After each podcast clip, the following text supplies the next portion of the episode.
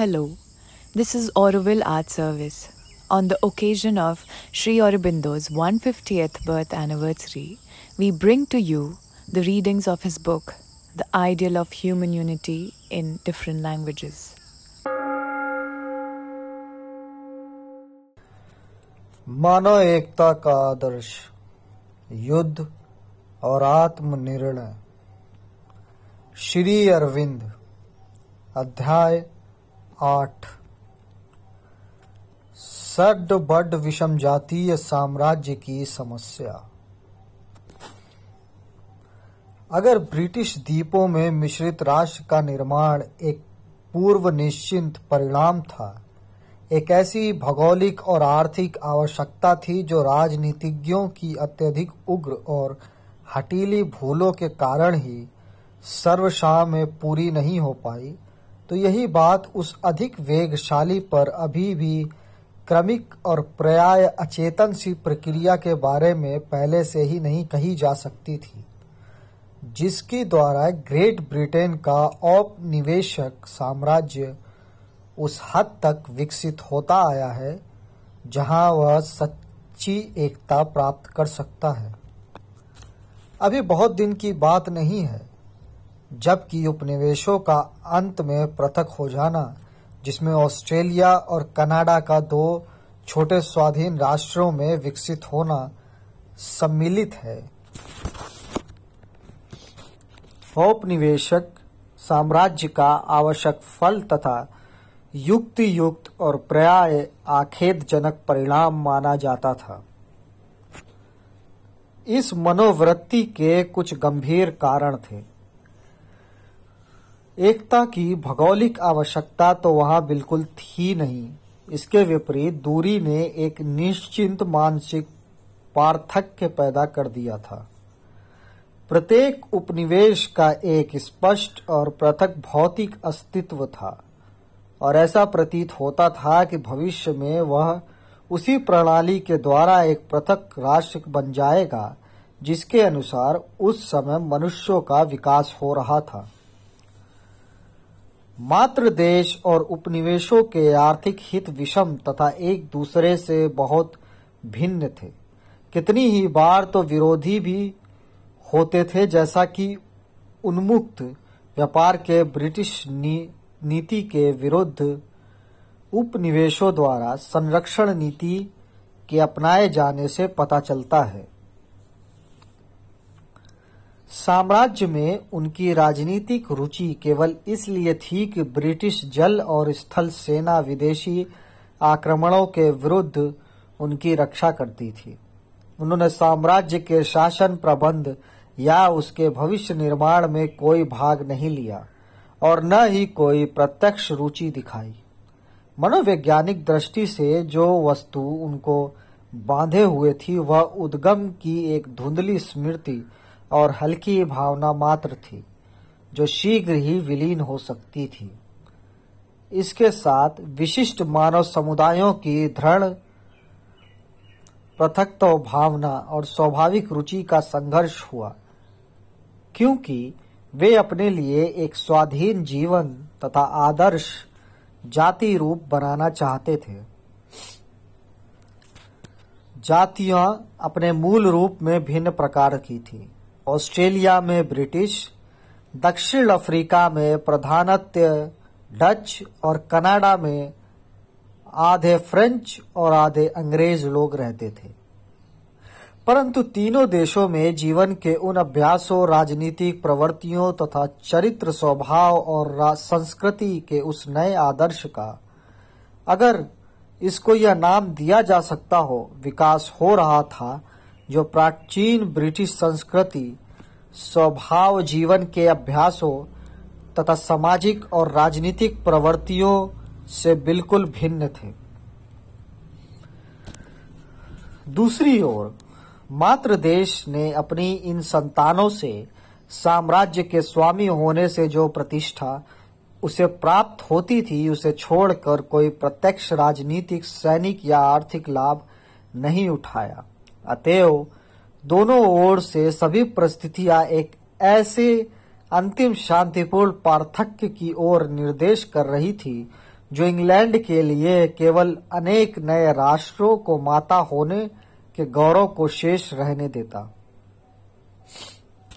भौतिक विज्ञान के द्वारा संसार का सिमटा जाना और इसके परिणाम स्वरूप अधिक बड़े समुदायों के निर्माण की प्रवृत्ति पैदा होना, संसार की बदली हुई राजनीतिक परिस्थितियाँ और गंभीर राजनीतिक, आर्थिक तथा सामाजिक परिवर्तन जो ग्रेट ब्रिटेन में पैदा होते जा रहे हैं, इन सब कारणों से अब सारी अवस्थाएँ बदल दी गई हैं।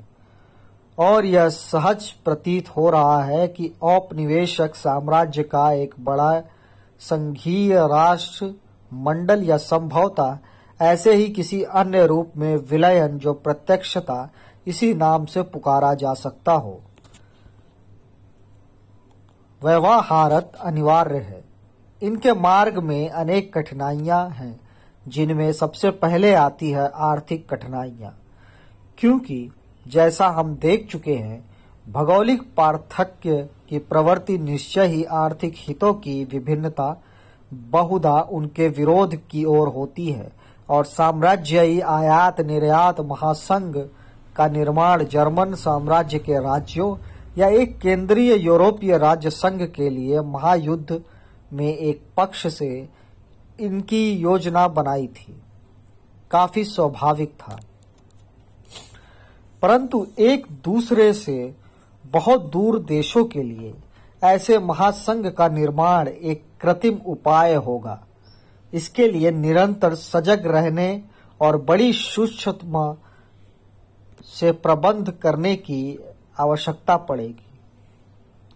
यह सब होते हुए भी राजनीतिक एकता और आर्थिक एकता को अपनी स्वाभाविक अंग मानकर उसे प्राप्त करना चाहती है और यह समझती है कि वह कदाचित उसके बिना पूर्ण नहीं हो सकती। एकीकरण का कार्य यदि उतावलेपन से या बिना सोचे समझे किया जाए तो कुछ राजनीतिक तथा अन्य कठिनाइयाँ प्रकट होकर साम्राज्यी संगठन को नष्ट कर सकती हैं। परंतु इनमें से कोई भी ऐसी कठिनाई नहीं है जो वश में न लाई जा सके या जो वास्तव में बाधा पहुँचाने वाली हो। जाति विषयक कठिनाई जो एक समय दक्षिण अफ्रीका में गंभीर और संकटपूर्ण हो गई थी और जो अब भी दूर नहीं हुई है, कनाडा की कठिनाई से अधिक प्रबल नहीं होनी चाहिए। क्योंकि दोनों देशों में अंग्रेज़ अंश विद्यमान है यह अंश बहुमत में हो या अल्पमत में, विदेशी अंश को मैत्रीपूर्ण एकता या विलयन द्वारा साम्राज्य के साथ जोड़ सकता है। यहाँ कोई ऐसा बलशाली ब्रह्म आकर्षण या पूर्व निर्मित संस्कृतियों या विरोधी स्वभाव का संघर्ष नहीं है, जिसने ऑस्ट्रियन साम्राज्य के वास्तविक एकीकरण को इतना कठिन बना दिया था। आवश्यकता केवल इस बात की है कि इंग्लैंड उचित सहज वृत्ति से इस समस्या को सुलझाता रहे, और वह वैसी घातक भूल न करे जैसे उसने अमेरिका में की थी। न ही वह दक्षिण अफ्रीका वाली गलती करे। जिससे सौभाग्यवश वह बाद वे पीछे हट गया था। उसे यह बात सदा स्मरण रखनी चाहिए कि भविष्य में उसे एक ऐसा अभिभावक देश नहीं रहना है जो अपने अधिराज्य के सब हिस्सों को अप, अपने अनुरूप बनने या निरंतर अधीन रहने के लिए विवश करेगा। उसे तो इसके विपरीत उन राज्यों और राष्ट्रों के एक महान राज्य संघ का केंद्र बनना है जो उसके प्रति आकृष्ट होकर एक नई अतिराष्ट्रीय एकता में बद्ध हो जाएँगे। इसके लिए पहली शर्त यह है कि उसे उपनिवेशों के स्वतंत्र आंतरिक जीवन और इच्छा तथा उनकी सामाजिक, सांस्कृतिक और आर्थिक प्रवृत्तियों के प्रति सच्चा आदर भाव रखना चाहिए। साथ ही साम्राज्य के महत्वपूर्ण और व्यापक कार्यों के प्रबंध में उन्हें समान भाग देना चाहिए। इस प्रकार के नए समुदाय के भविष्य में वह एक राजनीतिक और सांस्कृतिक केंद्र या एकता के सूत्र या ग्रंथि से अधिक और कुछ नहीं हो सकता। यदि इंग्लैंड के शासक वर्ग की विचारधारा इस दिशा में मोड़ जाए तो एक अदृष्ट महाक्रांति को छोड़कर और कोई वस्तु ऐसी साम्राज्य इकाई के निर्माण को नहीं रोक सकती, जिसमें ब्रिटेन के शीतल आधिपत्य पर आश्रित ग्रह शासन के स्थान पर एक ऐसा संघ बन जाए जिसकी नींव ग्रह शासन के सिद्धांत पर हो। परंतु जब साम्राज्य के अन्य दो बड़े घटक अंगों, मिस्र और भारतवर्ष का प्रश्न उठता है तो समस्या और भी कठिन हो जाती है। इतनी कठिन कि किसी राजनीतिज्ञ की पहली प्रवृत्ति स्वभावता यह होती थी। इस प्रवृत्ति को सैकड़ों पक्षपातपूर्ण भावनाओं और तत्कालिक स्वार्थों से भी बल मिलता था कि इस समस्या को जैसे का तैसा छोड़ दिया जाए और एक ऐसे संघबंद औपनिवेशक साम्राज्य की स्थापना की जाए जिसमें ये दो बड़े देश अधीनस्थ देशों की तरह रहे। यह प्रत्यक्ष है कि इस प्रकार का हल टिक नहीं सकता था, और यदि इस पर निरंतर आग्रह किया जाता तो इसका परिणाम सर्वथा विनाशकारी नहीं तो अत्यंत अवंशनीय अवश्य होते। भारतवर्ष का पुनर्स्थान उतना ही आवश्यक भावी है जितना कि कल सूर्य का उदय होना। और ऐसे विलक्षण स्वभाव वाले जीवन संबंधी ऐसे विशिष्ट परंपराओं और भावनाओं के धनी तथा इतनी ओजस्वी बुद्धि और अंत निर्हित शक्तियों से संपन्न तीस कोटि मनुष्य के इस महान राष्ट्र का पुनर्स्थान आधुनिक विश्व की एक अत्यंत महान घटन होगी। यह स्पष्ट है कि नई संघबद्ध साम्राज्य इकाई तीस कोटि व्यक्तियों के इस उदयमान राष्ट्र के साथ स्थायी विरोध नहीं रख सकती और न ही वर्तमान काल और उसके हितों के उन सेवकों की अदूरदर्शी राजनीति या प्रभुत्व ही स्वीकार किया जा सकता है जो इस अनिवार्य प्रश्न को यथासंभव लंबे समय के लिए टालना चाहते हैं। सिद्धांत रूप में यह बात निश्चय ही लोगों की समझ में आ गई है। कठिनाई केवल उन समस्याओं के सुलझाने में आएगी, जो उस समय पैदा होंगी, जब भारतवर्ष के प्रश्न का क्रियात्मक हल अनिश्चित भविष्य के लिए टालना संभव नहीं रहेगा। यह काफ़ी स्पष्ट है कि विभिन्न समुदायों की क्रियात्मक एकता के मार्ग में कई प्रकार की कठिनाइयाँ आएँगी। पहली तो वह भौगोलिक पृथकता है, जिसने सदा ही भारतवर्ष को एक अलग देश, एक अलग जाति बनाकर रखा है।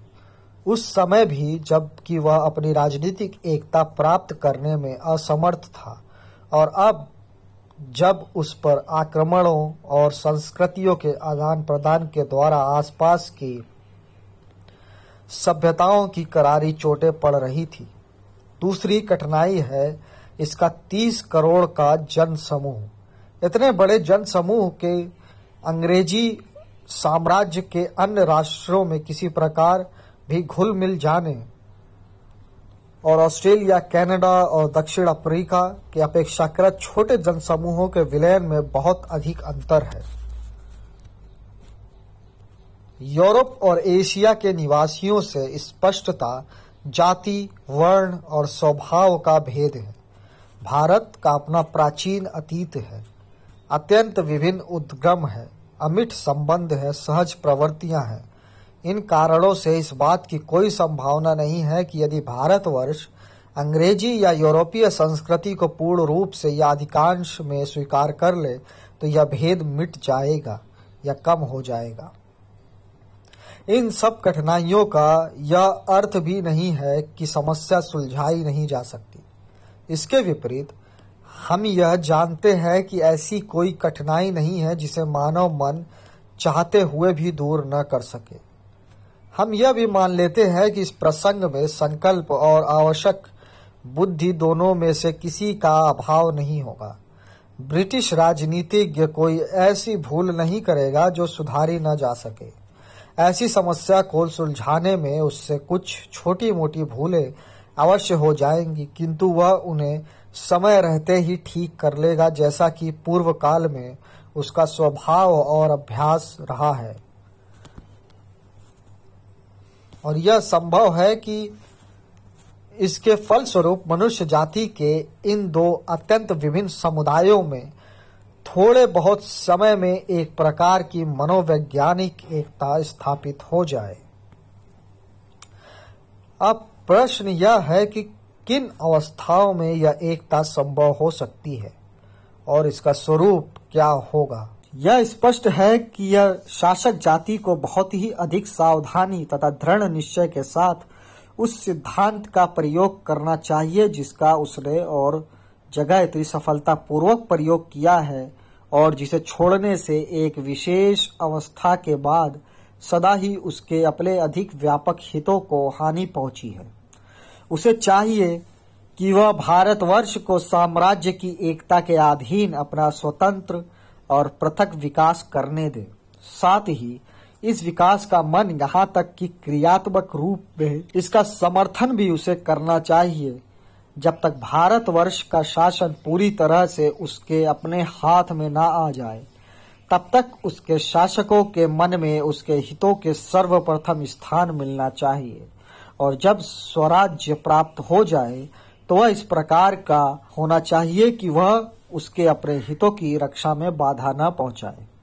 उदाहरणता उसे एक ऐसे साम्राज्य, आयात निर्यात संघ का रूप धारण करने के लिए विवश नहीं करना चाहिए, जो वर्तमान अवस्थाओं में उसके आर्थिक भविष्य के लिए तब तक संकटपूर्ण रहेगा, जब तक ये अवस्थाएँ उसकी औद्योगिक उन्नति को प्रेरित और प्रोत्साहित करने की दृढ़ नीति के द्वारा बदली ही नहीं जाएँगी। यद्यपि यह साम्राज्य के अंतर्गत उस समय के अनेक व्यापारिक हितों के लिए अवश्य हानिकारक होगा। उसके प्रगतिशील जीवन पर अंग्रेज़ी संस्कृति या नियम मर्यादाओं को लादने की चेष्टा नहीं करनी चाहिए, और न ही साम्राज्य की स्वतंत्र जातियों में उसकी गिनती करने के लिए इन्हें आवश्यक शर्तें बना देना उचित है। साथ ही वह अपनी संस्कृति और विशेष विकास की रक्षा और वृद्धि के लिए जो प्रयत्न करे, उसमें हस्तक्षेप या उसका विरोध न किया जाए। उसकी महत्ता तथा उसकी भावनाओं और राष्ट्रीय अभिप्साओं को व्यवहारिक एवं सैद्धांतिक दोनों रूपों में अधिकाधिक मान्यता मिलनी चाहिए। यदि ऐसा हो जाए तो अपने राजनीतिक और आर्थिक हितों को सुरक्षित रखने तथा निर्वधार रूप से अपनी उन्नति करने की ज़िम्मेदारी उसे ब्रिटिश साम्राज्य से ही रख सकती है। और शेष कार्य, अर्थात एकीकरण की प्रक्रिया के अधिक सूक्ष्म और कठिन भाग को पूरा करने के लिए न्यून अधिक समय दिया जा सकता है। इस प्रकार पैदा की हुई एकता इंडो ब्रिटिश साम्राज्य का रूप कभी नहीं धारण कर सकती। क्योंकि यह एक काल्पनिक रचना है, निर्मूल विचार है। वास्तविक संभावनाओं को हानि पहुंचाकर इसके पीछे दौड़ने से काम नहीं चलेगा। वे संभावनाएँ ये हैं, पहली समान हितों द्वारा प्राप्त की हुई सुदृढ़ राजनीतिक एकता, दूसरी स्वस्थ तरीके का एक सच्चा व्यापारिक आदान प्रदान और आपस का औद्योगिक सहयोग तीसरी मानव जाति के दो अत्यंत महत्वपूर्ण वर्गों, यूरोप और एशिया, में एक ऐसा नया सांस्कृतिक संबंध जिसमें ये वर्ग एक ही मानव कुटुंब के समान सदस्यों की भांति उस सब का आदान प्रदान कर सके जो दोनों में महान और मूल्यवान है। और अंत में राजनीतिक और आर्थिक उन्नति तथा सैनिक ख्याति के उन समान प्राचीन संबंधों के स्थान पर जिन्होंने राष्ट्र इकाई के बनाने में मुख्य रूप में से सहायता पहुंचाई है।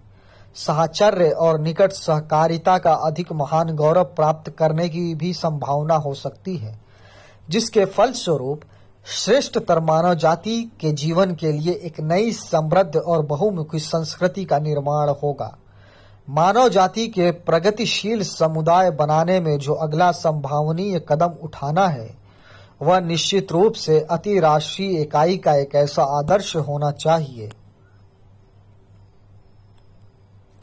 यह प्रत्यक्ष है कि इस अगले कदम का औचित्य या मूल्य एक ऐसी अवस्था के रूप में ही है जो क्रियात्मक प्रदर्शन के द्वारा तथा भावना, मानसिक वृत्ति और एक समान जीवन के नए अभ्यासों के निर्माण के द्वारा सारी मनुष्य जाति में एकता लाकर उसे एक अभिन्न कुटुंब बनाने में समर्थ होगी। एक बड़ी साम्राज्य इकाई के निर्माण से परे यदि यह महत्तर उद्देश्य न हो तो यह एक गवारू यहाँ तक कि प्रतिक्रियात्मक घटना हो जाएगी। युद्ध के अस्त्र शस्त्रों से सज्जित और व्यापारिक, राजनैतिक और सैनिक अहंग भाव द्वारा रशियन, फ्रेंच, जर्मन, अमेरिकन और जैसे विशाल संघों से विभाजित, विविध रूप रंग वाली विंडो ब्रिटिश एकता की रचना मात्र को प्रगति नहीं कहा जा सकता। यह तो पीछे हटना हो जाएगा। अतएव इस प्रकार का विकास यदि भविष्य में होना ही है, क्योंकि हमने ब्रिटिश साम्राज्य के दृष्टांत को ही एक संभावित नए आदर्शों के सर्वोत्तम उदाहरण के रूप में लिया है। तो यह अवश्य है ही एक बीच का पड़ाव मात्र होगा। साथ ही हमारा आदर्श यह होगा कि यह मनुष्य जाति के उन प्रेमियों द्वारा स्वीकार किया जा सकता है, जो राष्ट्र के विरुद्ध राष्ट्र के प्राचीन स्थानीय देशभक्ति की सीमाओं द्वारा बधे हुए नहीं है। पर यह शर्त सदा रहेगी कि राजनीतिक और प्रशासनीय साधन ऐसे हो जो हमें मानव जाति की एकता की ओर ले जाए। क्योंकि इसी संदिग्ध धारणा के बल पर आज हम आगे बढ़ रहे हैं। पर इस अंतिम विकास की संभावना अभी तक कम ही है। कारण, मुस्लिम और हिंदू भारत दोनों की प्रवृत्ति स्वाधीनता की ओर ही बहुत अधिक है और दूसरी संभावनाओं को चरितार्थ करने में अभी तक अंग्रेज़ों की ओर से कुछ नहीं हुआ है। फिर भी इस संभावनाओं पर यहाँ विचार करना आवश्यक था, क्योंकि यह सर्व था असंभव नहीं कि कुछ परिवर्तित अवस्थाओं में एक अलग और पृथक स्वशासन के स्थान पर भारत सच्ची स्वाधीनता स्वीकार कर सकता है। यदि यह ठीक है तो यह इस बात का लक्षण होगा कि अंतिम परिणाम उत्पन्न करने के लिए प्रकृति का एक कदम इस मार्ग की ओर बढ़ रहा है। इसके लिए इतना तो कहा जा सकता है कि इन दो जातियों तथा संस्कृतियों में इतनी विभिन्नता होते हुए भी यदि मेल होना संभव हो जाए तो विश्व एकता का महत्तर प्रश्न अधिक दूर की वस्तु नहीं रहेगा।